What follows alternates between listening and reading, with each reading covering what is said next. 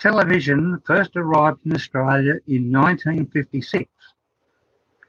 However, how many of us can recall what we did after the evening meal before this new entertainment in the home was to transform our lives?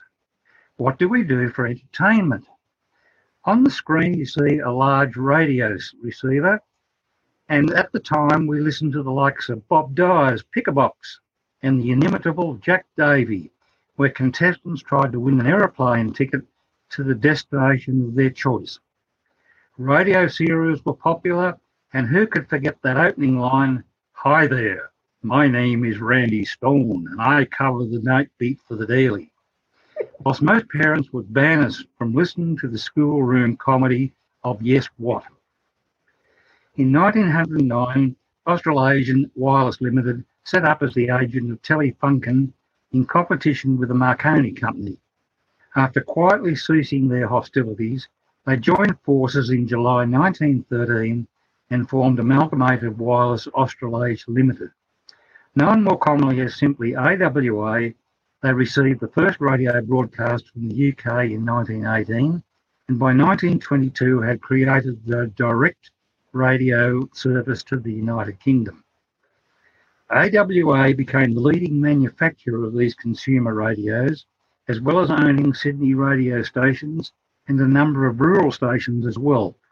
Sydney's 2CH was one such local Sydney station.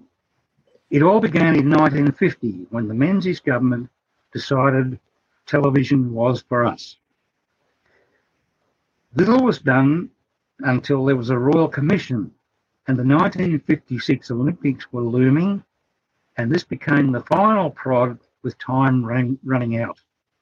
Many of us remember the 1950s as these mysterious horizontal wire contraptions started to appear, usually attached to a pole on the house's chimney, all pointing roughly in the direction of the Sydney suburb of Willoughby, where a large tall tower was also reaching skywards. These wire-like contraptions were known as antennas, and they were ready to receive the transmission of sound and picture. I soon found out what this was all about as my high school science teacher had bought himself a set and he enjoyed telling us how each new step to transmission took place. So, on the screen now is our original 17 inch black and white receiver. And where does it fit into the scenario? The initial take-up of sets was slow. An AWA floor model similar to this one, but with an enclosed speaker included underneath, cost $490 and a simple Admiral 21-inch set that sat on a table would be $380. This sticks in my mind because there were friends of the family who had two of these sets, these two sets rather, to try at home. Sets were a luxury that cost six to ten times the average weekly wage.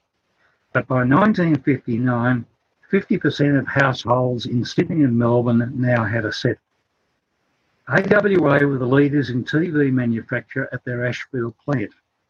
We don't know a lot about this actual receiver. However, it's a 1956 17 inch, that's 43 centimetres, AWA radiola deep image and one of the first black and white receivers made in Australia. It's in a maple cabinet on a stand.